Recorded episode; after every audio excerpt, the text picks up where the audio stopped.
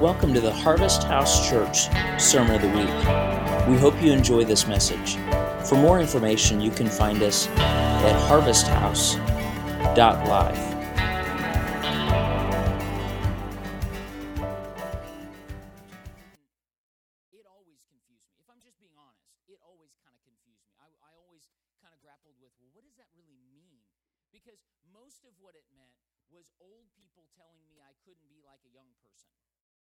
being honest, it was people from another gen. I'm talking from when I was a youth.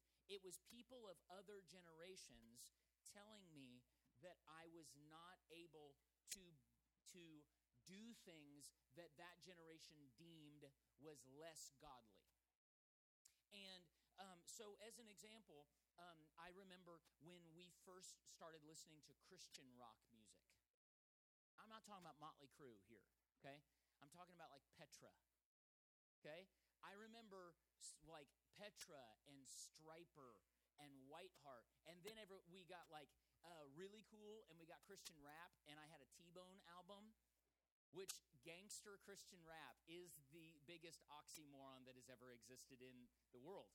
Um, and uh, and so I remember when all that stuff came out, and people would get so mad, and they would say, "Well, it just sounds like the world to me." The thing that always frustrated me was, well, you like gospel, and that sounds like bluegrass whatever it was that they were listening to. I don't care if it's the Gaithers or if it's Ricky Skaggs, but all of that stuff sounds similar to me. Like you listen to Point of Grace, and that sounds very similar to probably what you would be listening to if it wasn't Christian. God, I hope not, but it's possible, right? And so I always was frustrated about that. It was the same with how you would dress. You don't dress like the world.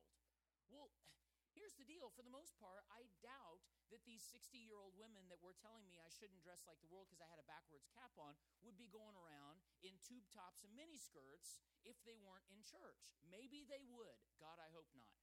But the, the reality of it is, eye has not seen, neither ear heard, nor hopefully entered into the heart of anybody how that would work.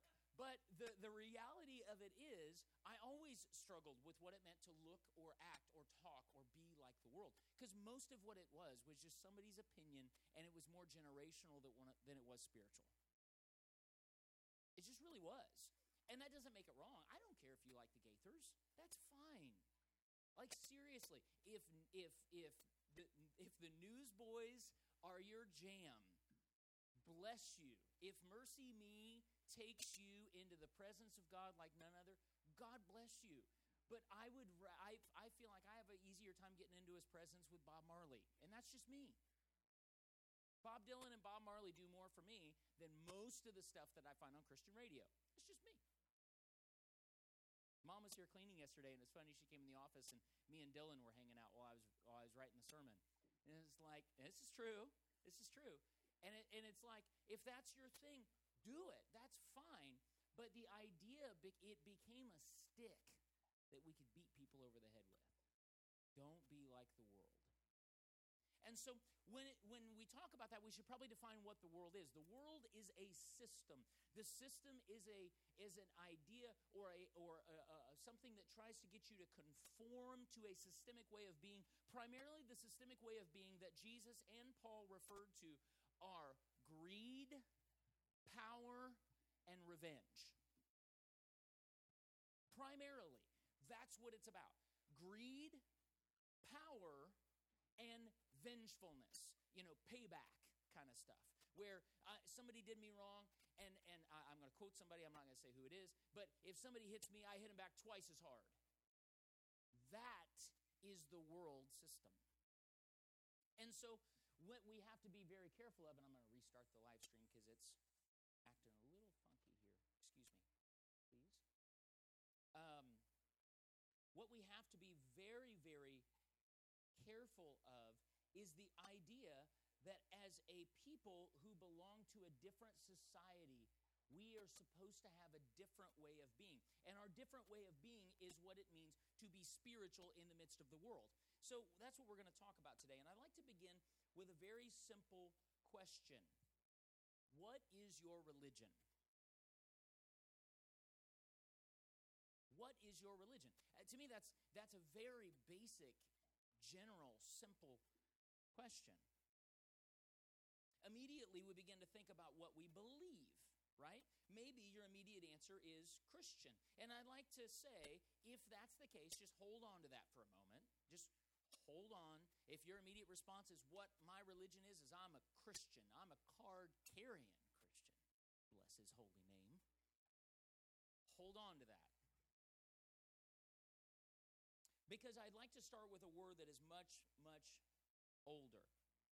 Orthodoxy is a word that means right teaching.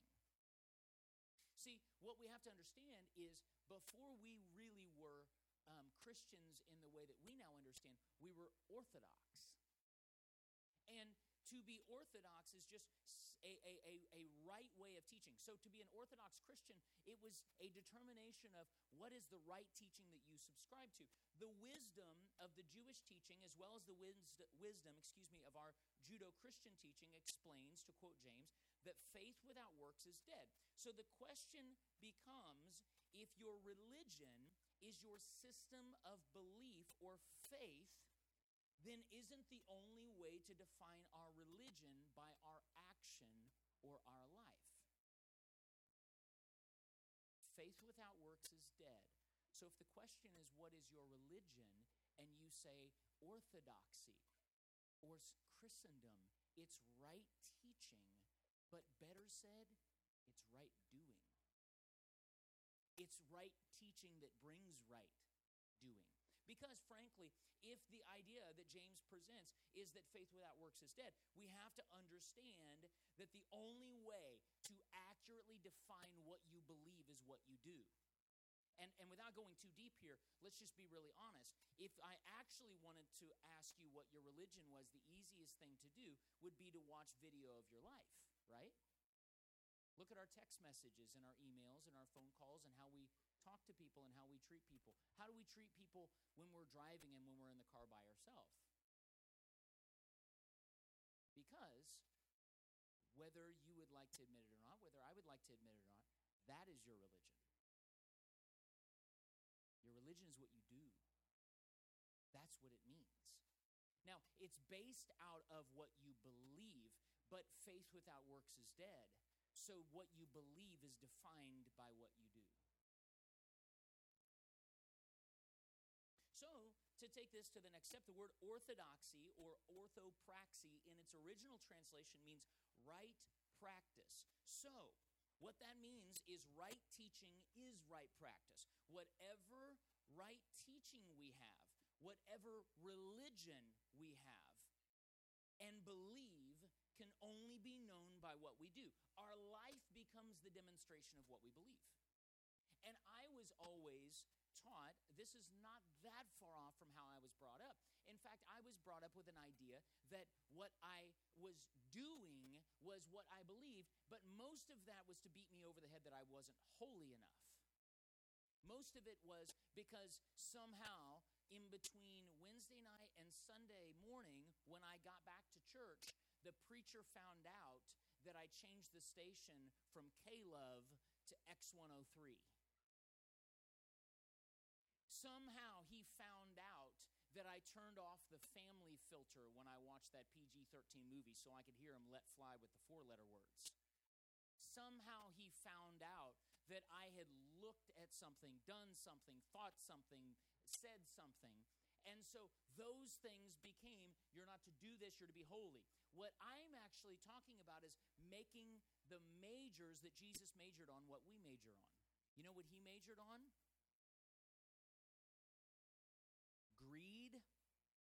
and revenge. Greed and revenge. You can actually take it all the way through the Bible, and the two most important themes of the Bible, of what God was always trying to establish in a fidelity uh, of people, was right love of God, right love of people. Jesus said, when they asked him what the most important commandment is, love the Lord God with all your heart and love your neighbor as yourself. The second is like the first and all of the law and the prophets The entire New Testament, he says, is seen through that lens. How you love God and how you love people. In fact, some scholars have actually suggested that how you love God is only measurable by how you love people. How you love God is only measurable in this life by how you love people. That's kind of messed up because sometimes I don't love people very well. Remember that guy I told you about when I walk in the door at work and I'd rather punch him than talk to him? Sometimes I don't love him so well.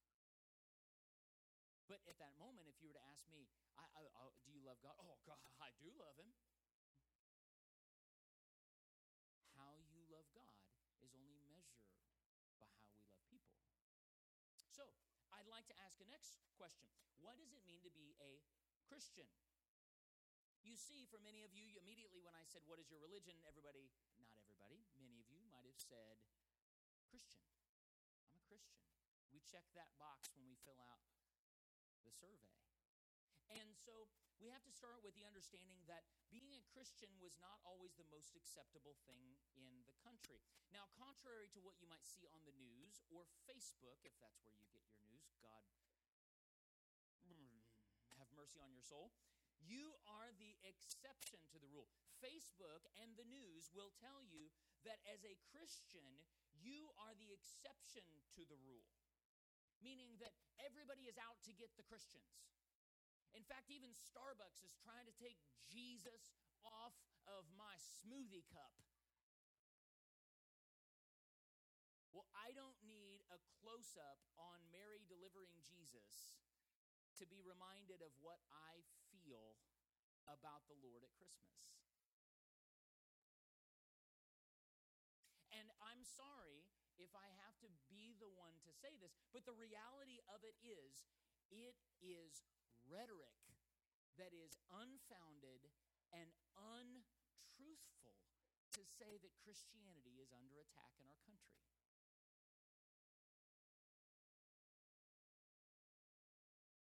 I recently spent a considerable amount of time researching to determine the rise or fall of our faith in the country. And depending on the poll or the purpose for it, the info varies. But what I noticed as a common thread was that there was not a drop in spirituality or belief in God. Even in the polls suggesting a drop in our faith, it showed there was consistency in faith numbers. I have to point out that through the years, as our country has become browner, this has affected the stereotypical Protestant evangelical number. So the spiritual faith number has not fallen. The Protestant white evangelical number has. So, what we have to understand is that through the years, as our country has become browner, that's affected the number. The growth in the Hispanic population has changed the growth in the Catholic count in our country. The growth in the Asian and Middle Eastern population has impacted the Buddhist and Muslim counts. When it started, the title Christian was not the title we even gave ourselves. In fact, Christian was a title that our adversaries gave us. You realize that right now, the most acceptable thing for you to be when somebody asks you what your faith is, is you to say Christian. And yet, when it was first given to us, the idea of what it meant to be a Christian was something that the people who were picking on us called us. It's really rare that this happens, but we embraced it. Isn't that weird? Have you ever had a bully give you a bad nickname, like Lumpy? And all of a sudden you're like, yeah, that's me. I don't know. Maybe I could have come up with a better one. But whatever it is, you know, and you're like, yep, that's me right here, Lumpy. Um, and so that's the way it worked. So when they first called us Christians, the idea was put upon us by those who were oppressors, not those who were advocates. You find this a little bit in our current uh, uh, culture, but like Quakers is an example. Has anybody ever heard of Quakers? Quakers is a name that was put upon them by those that were mocking them. They didn't, one day they were shaking they're like, we should be called Quakers, you know? Was the people who were saw, seeing them shaking and it made them mad. It's like, well, I ain't hanging around with those Quakers. So Christians were called Christians because at the very beginning, they looked at us in Antioch and in other places, and they looked at us and said, You guys are a bunch of little Jesuses. You're obsessed with this Jesus guy. They literally looked at the Christians and said, All you guys ever talk about is being like Jesus. All you guys ever do is, is talk about, I want to be like Jesus was and do what Jesus did and say what Jesus says. Guys are a bunch of little Jesuses, aren't you? So, in reality, the easiest way in our language to define what this looked like, maybe better than Christians, would be to say Jesusites. So they began to call us Jesusites. An interesting thing began to happen in the last 300 years. We saw the emphasis of Christianity begin to adjust focus. You see, for thousands of years, the focus was on the apprenticeship of following Jesus, or what we would call discipleship. And at some point, we begin to see the emphasis on the act of committing our life or the evangelism experience. This led to what is, in my opinion, one of the greatest disasters in Christianity. This is the bifurcation of evan- evangelism and discipleship. The bifurcation of evangelism and discipleship. What that means is where they separated the two things where evangelism was one thing, getting somebody saved, and discipleship was another thing. We coax people to accept Jesus into their heart via a magic prayer, usually repeated after me. And then we have to forever try to upsell them on the optional upgrade of actual discipleship. So we spend people's lives. My job as a pastor, I have two jobs. First job, is, is to tell you you need to invite people to church. So, how many times, whenever you've been at church, do you, before you leave, say, okay, now everybody bring one friend with you to church next Sunday? Have you ever heard that spiel? Right. So, and they specifically would tell you bring one friend who's going to hell, because clearly the only place they can repeat after me is here. The magic prayer doesn't work if it's out there. Duh. So they have to come in here to do the magic prayer. So once they get the magic prayer, it becomes the Willy Wonka's golden ticket. So all of a sudden now they are bound for heaven. However, my job then shifts. Now I have a second job. My second job is to spend the rest of our existence together in this community, me trying to forever upsell you on the optional upgrade of actually being like Jesus. This mentality didn't exist until about 300 years ago. Because in the early church, there was no separation between committing to follow Jesus and becoming his apprentice. There was no separation between committing your heart to follow Jesus and then living in that discipleship. And so it's very interesting. It's become a very, in my opinion, a dangerous, maybe the most dangerous doctrine. You see, for the first three centuries, there was no distinction between discipleship and evangelism. The announcement was this the world has a new king, and his name is Jesus. That was the gospel.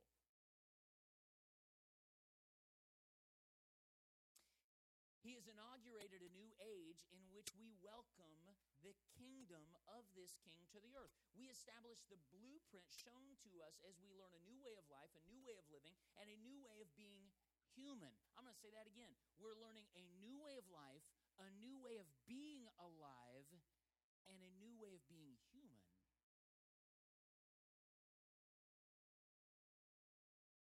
The early church father Tertullian said, Christians are made, not born. They're developed over time.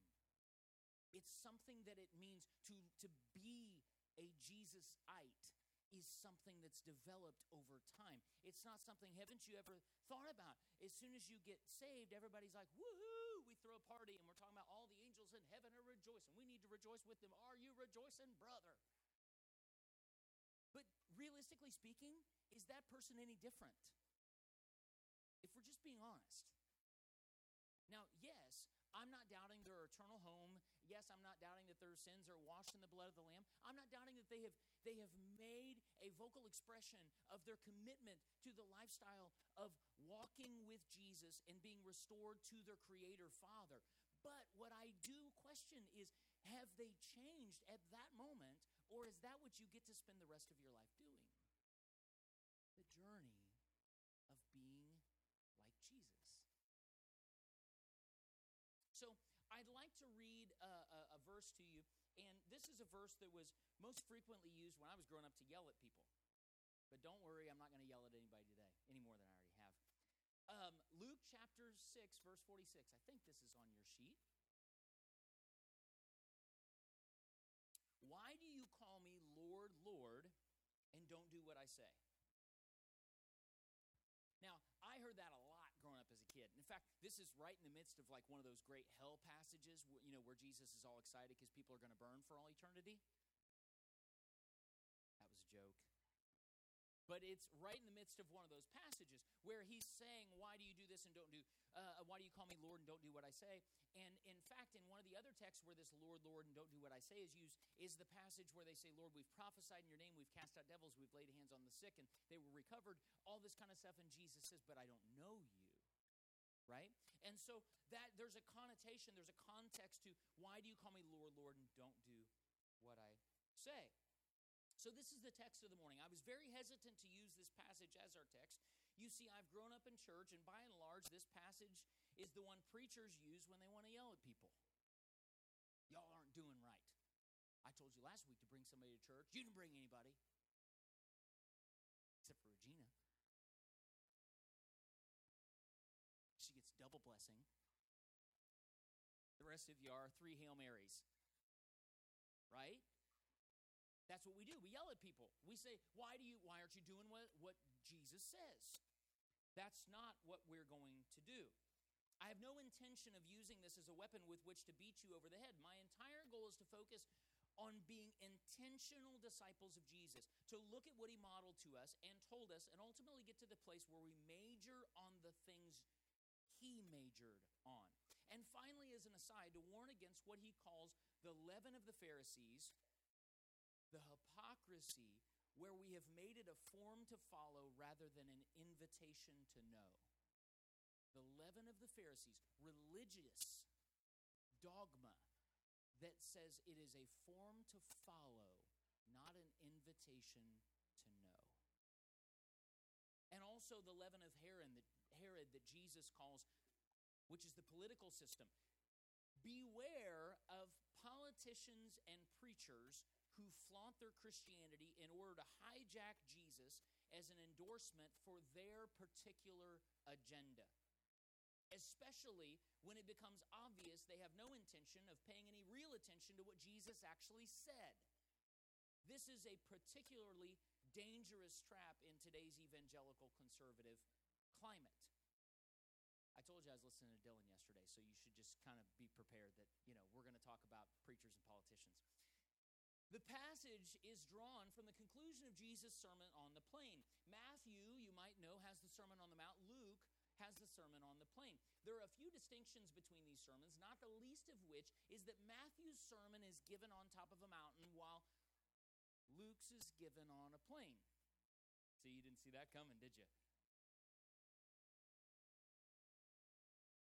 Luke's version is preached on this mountain, uh, excuse me, not on this mountaintop, but on this plain, and it is preached to a great crowd. Matthew's version, the Sermon on the Mount, is preached to the disciples. The Bible says that Jesus then came down from the mountaintop and he gave a sermon that was similar to the Sermon on the Mount, but not only was it given to multitudes, but it was also, uh, he, he pulled little pieces out of it. It wasn't entirely complete. There's a few things that are different. And in my opinion, Luke's version has a little bit sharper edge.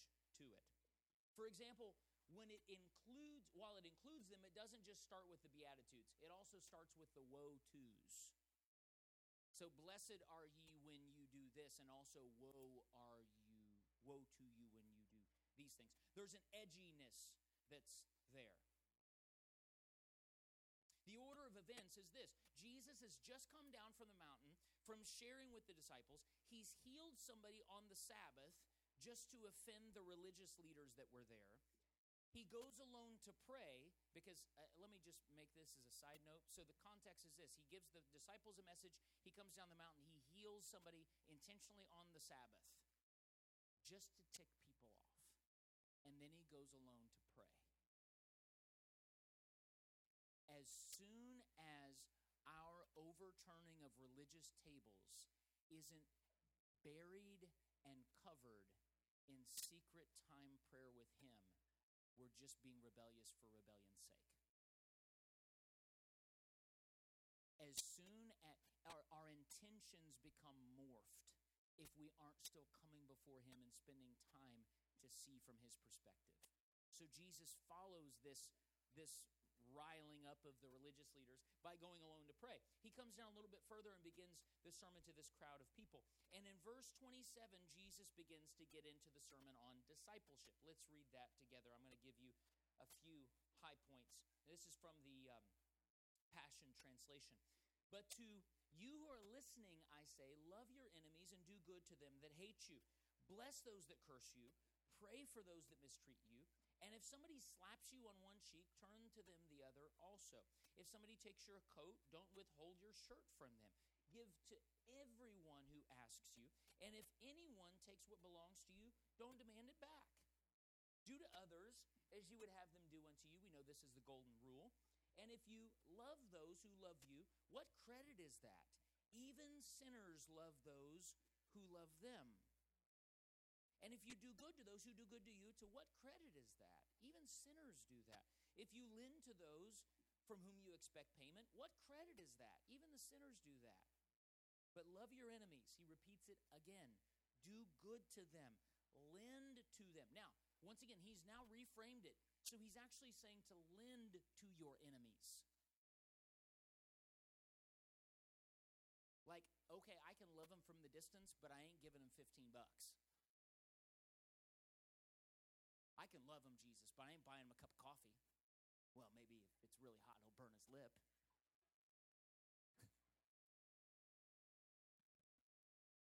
I'm going to loosen the lid a little bit before I hand it to him. See how that works out.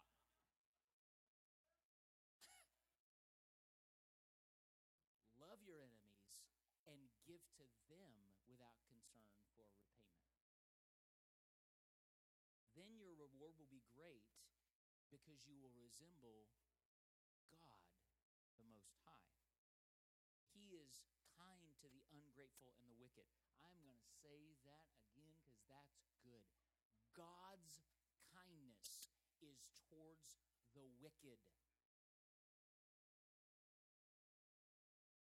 Be merciful as your Father is merciful. This passage tells us clearly that love your enemies is the crux of what it meant to follow Jesus. In fact, through the early church, this was the most common message preached. It, this message of love your enemies is so radical, so extreme, demanding, and difficult, and yet it's so definitively Christian. In many ways, I'm sure everybody was listening to him when he said, Love your enemies. They're like, That's so Jesus. That's just so Jesus. That's how definitively Christian this was to love It's what Jesus does with his life. Instead of launching a war with the occupying Romans, who were their, er, their enemies, the, the enemies of the Hebrew people, which, by the way, was what, lit, what literally everybody expected the Messiah to do. I'm going to say that again. Instead of launching a war with the occupying Romans, which is what everybody expected Jesus to do, it's the only thing that all the Jews agreed upon. Did you know that? It's the only thing that all the Jews agreed upon was that the Messiah was going to come and he was going to launch a war to overtake Rome. The only thing that they agreed upon, I mean, everyone agreed upon the Pharisees, the Sadducees, the Essenes, the Zealots, Jesus' mother Mary, the disciples, and John the Baptist all agreed that the one thing the Messiah was going to do is launch a war of liberation against the Romans. He was coming as a general of war, not a prince of peace. But he doesn't do that. He preaches love of enemy and lives it to the extreme so that finally, when he endures Roman crucifixion, he doesn't cry out for revenge. He prays for them. He lives out this sermon of loving and forgiving to the end. This verse changes literally everything.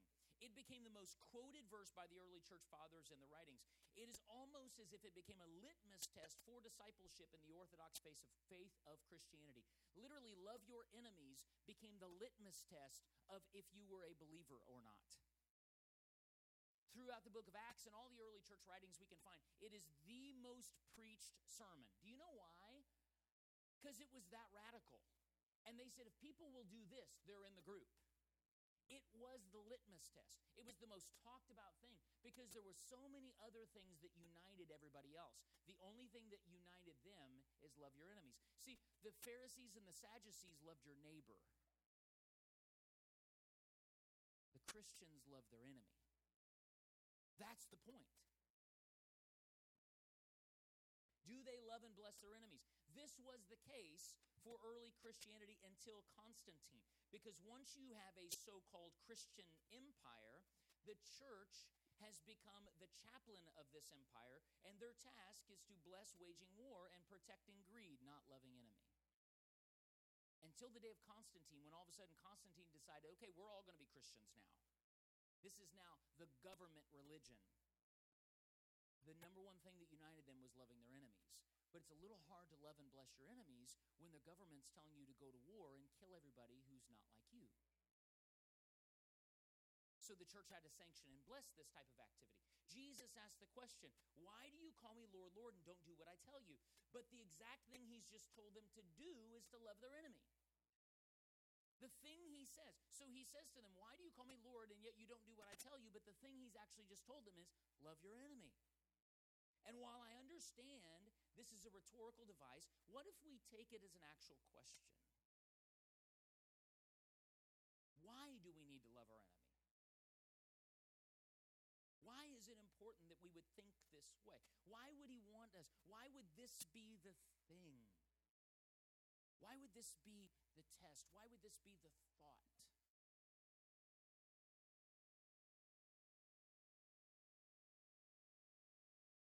It's that very simple thing that says, Are you willing to lose your life to find it? Because, quite frankly, the reason we wouldn't is because we're afraid.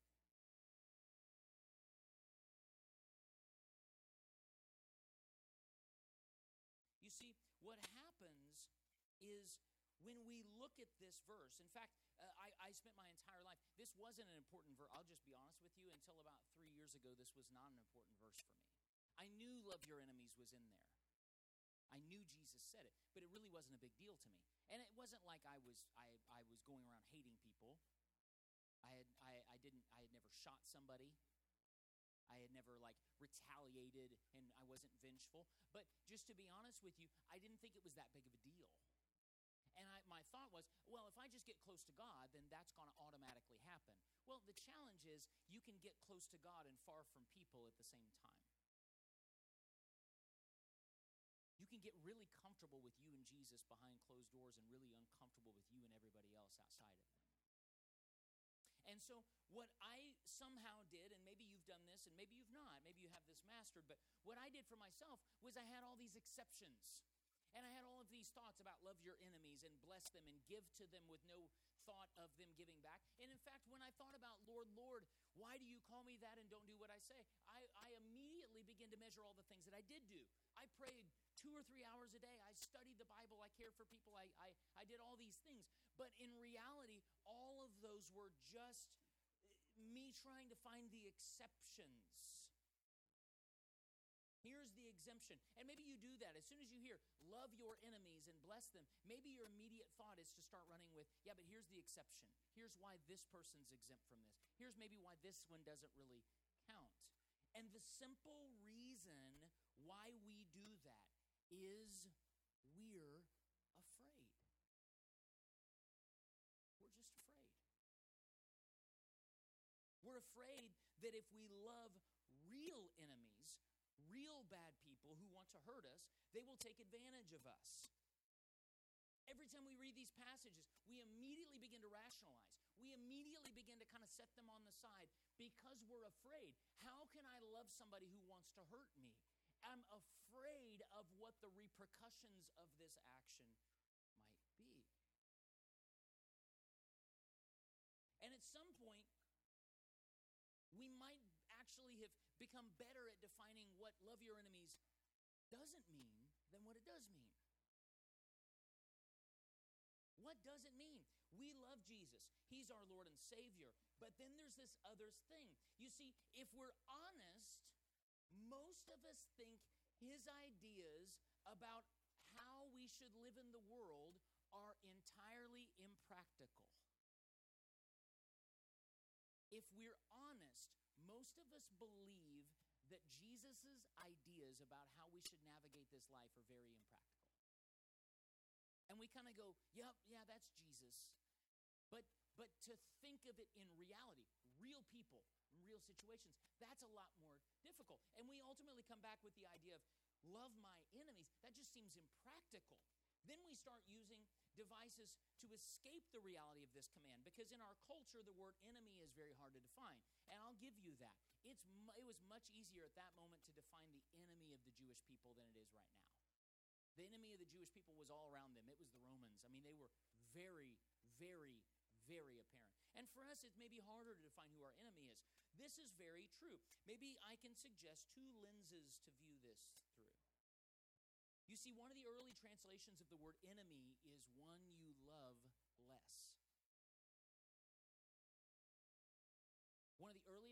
translations of the word enemy is one that you love less.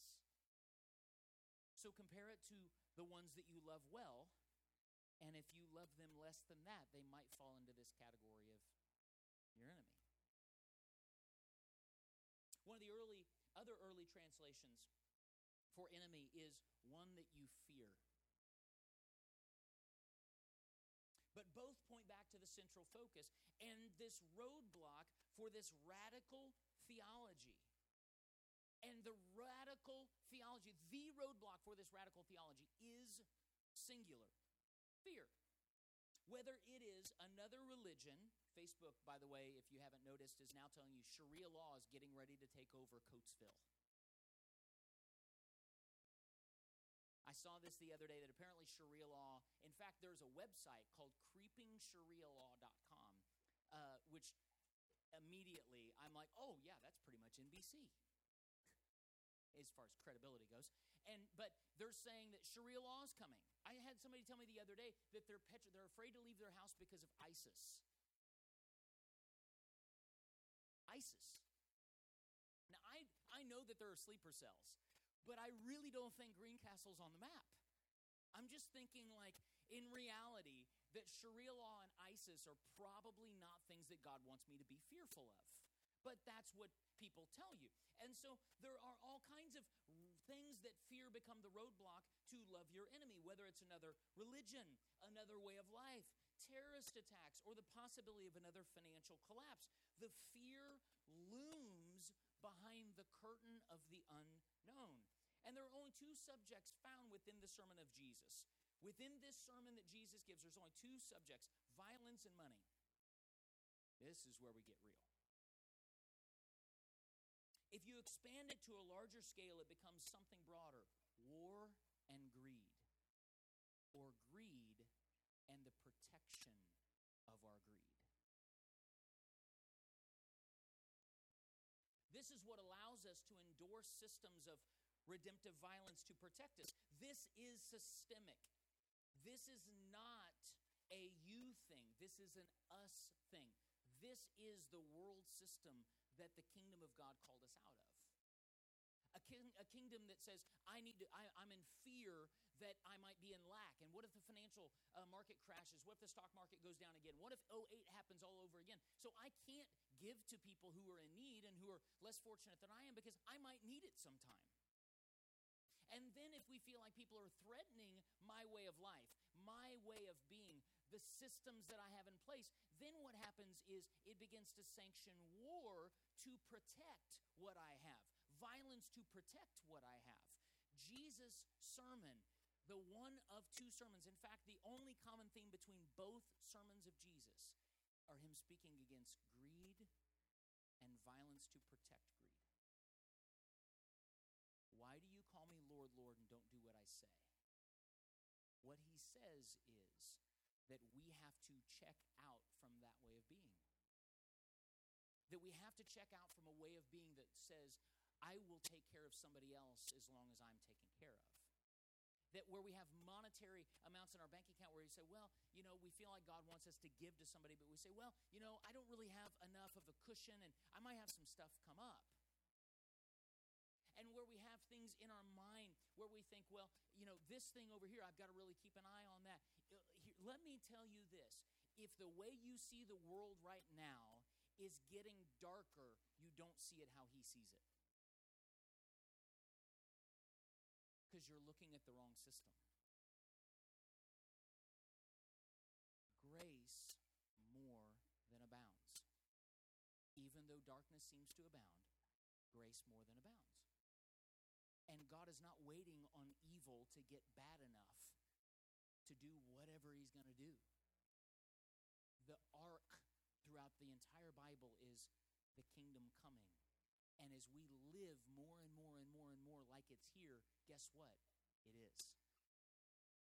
As we live like his kingdom is here, it is. So within this idea, it's not a, a me thing. It's not a critical thing to me. It's an us thing. It's a cultural thing. Not because any of us are bad people. We're just afraid. But instead of coming up with clever ways to say what Jesus didn't mean when he said, Love your enemies, we should just simply say, Jesus, I'm afraid. There's humility in that. You must remember that he is kind and gentle with us. The only ones he's ever harsh with are the self righteous hypocrites that think they have it all figured out in the first place. But to the humble, the vulnerable, and those that surrender, he simply says, Don't worry, peace be still. The other thing that I would encourage you to do is stay present. When he says peace, do not fear, don't let your mind run off into the future. Be where you are with Jesus.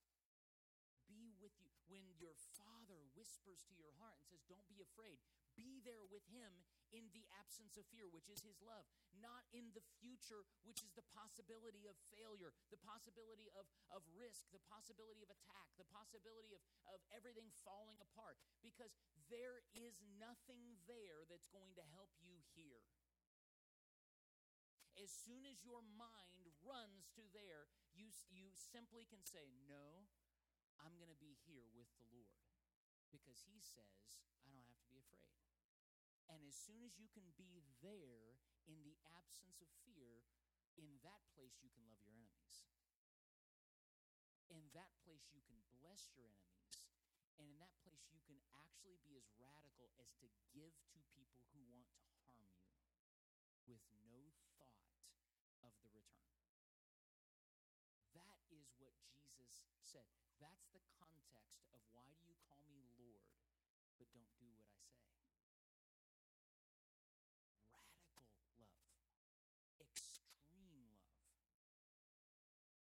sit right here with Jesus and tell Jesus, tell the Lord, help me to love better. Help me. I know how much you love me, and I know I feel your love. Help me to do that well to others. And also, avoid the fear mongers preachers and politicians and angry, fearful people. Don't listen to the rhetoric and the intoxicating doctrine that says the day is dark. Jesus says if you say the day is dark, it's because your eye is dark. He says if you call the day dark, it's because your eye is dark.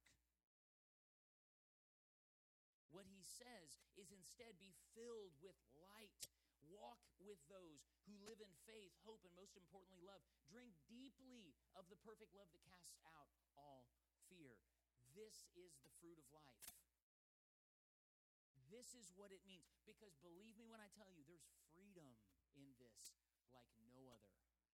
Because as you're free from fear, eh, well, let me back up. As you embrace His love, perfect love casts out fear. As you embrace His love, you are immediately um, um, relinquishing and letting go of fear. And then in perfect love, you can love well. Love your enemies. And I, I love quickly, um, I, I just want to mention there's two other verses on your sheet, and we're going to mention this as we close. Jesus said in verse uh, 37 of Luke chapter 6, same sermon, same context. Forsake the habit of criticizing and judging others, and you will not be criticized and judged in return. Don't look at others and pronounce them guilty, and you will not experience guilty accusations yourself. Forgive one time. Is that what it says? Forgive once. Over and over and over and over. Not because they need it, but because you do. Why do you forgive repeatedly? Because you need it. You need to let go of those things. And if you do that, abundant gifts will be poured out. And I love then he says this because how many times, as we close, how many times have, have you been told uh, or heard people when they condemn you and judge you, well, the, I'm just judging your fruit? You ever heard anything like that? It's amazing to me how many botanists there are in the faith because these guys are walking around judging fruit like it's their job. I'm amazed that they actually have time to seek the Lord on their own because they're so busy looking at what fruit I have. And so I've regularly had people um, tell me. In fact, I had one guy. This is one of my favorites. One time, he actually told me that um, that my tattoos were indicative of my evil heart. And I said, "Really?" And he said, "Yep. Sometimes you don't have to look past the skin to see the fruit." What? Did you just actually insinuate I should get tattoos on the inside of my body? I'm really confused about what you're implying.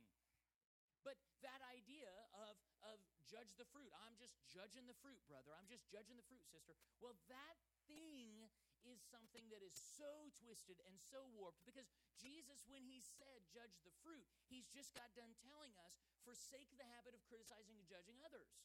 So when he says judge the fruit, whose fruit are you supposed to be judging? Yours. Choice fruit hanging on a bad tree, verse 43. And rotten fruit doesn't hang on a good, healthy tree. Every tree will be revealed by the quality of fruit that it produces. Figs and grapes will not be coming off of thorn trees. People are known this same way. In the, in the uh, Passion Translation, when you look at the heading of, of verse 43 of Luke 6, it's called the fruit of life. I encourage all of us to eat fruit of life.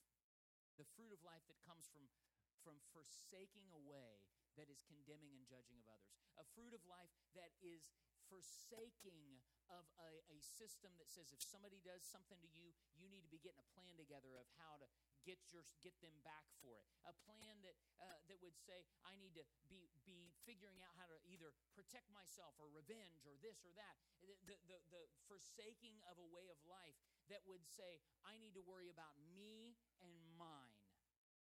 Jesus said, "Love your enemies, bless give to them freely." And if we're not, he looks at each of us and I think he looks at us as a society and says, Why do you call me Lord? We started with the fact that we are the most Christian nation on the face of the planet. But why do we call him Lord and not do what he says? I think it's time that we merge our evangelism discipleship. And I think it's time that we actually define what our religion is by what we do. Not what we think, not what we believe, not what will get us to heaven, but what we do. So, Father, we thank you for the message of Jesus. We thank you that because of this incredible and life giving message, that we have the opportunity to live in fruitfulness, to live in the fullness of who you are, to live in this love. And we also recognize that clearly you have given us a new commandment. John 13 says the, the new commandment that you've given us is that we would love each other the same way that you love us. Father, help us to do that. And when it says each other, help us to understand that that just means those that have the common being of being created in the image of God. That's everybody. Help us to love everyone well, like. Help us not to be those that, that, that are ignorant of what's going on around us, but Father, help us to be those who also aren't driven by what politicians and preachers with ulterior motives would try to get us to believe out of their fear mongering and condemning and divisive rhetorical language that does nothing but become a dog whistle to terror. And Father, we reject fear and we embrace your love. We reject fear and we embrace your love. And we say, Thank you. Thank you that we can love well because you did it first. And we bless right now in our heart, we bless our enemies. Those that come to our mind that have maybe done things to us that are wrong, who have lied about us, who've mistreated us, who've done anything against us, anyone in our heart that, that either maybe they're other than us and would cause us to be fearful, or maybe they've just done things to us that would cause us to be offended and bitter and hurt and angry. Father, we say that we bless them and we love them. Help us to love them well as you love us well. In Jesus' name we pray. Thank you for listening to this message from Harvest House Church. For more information, find us online at harvesthouse.life.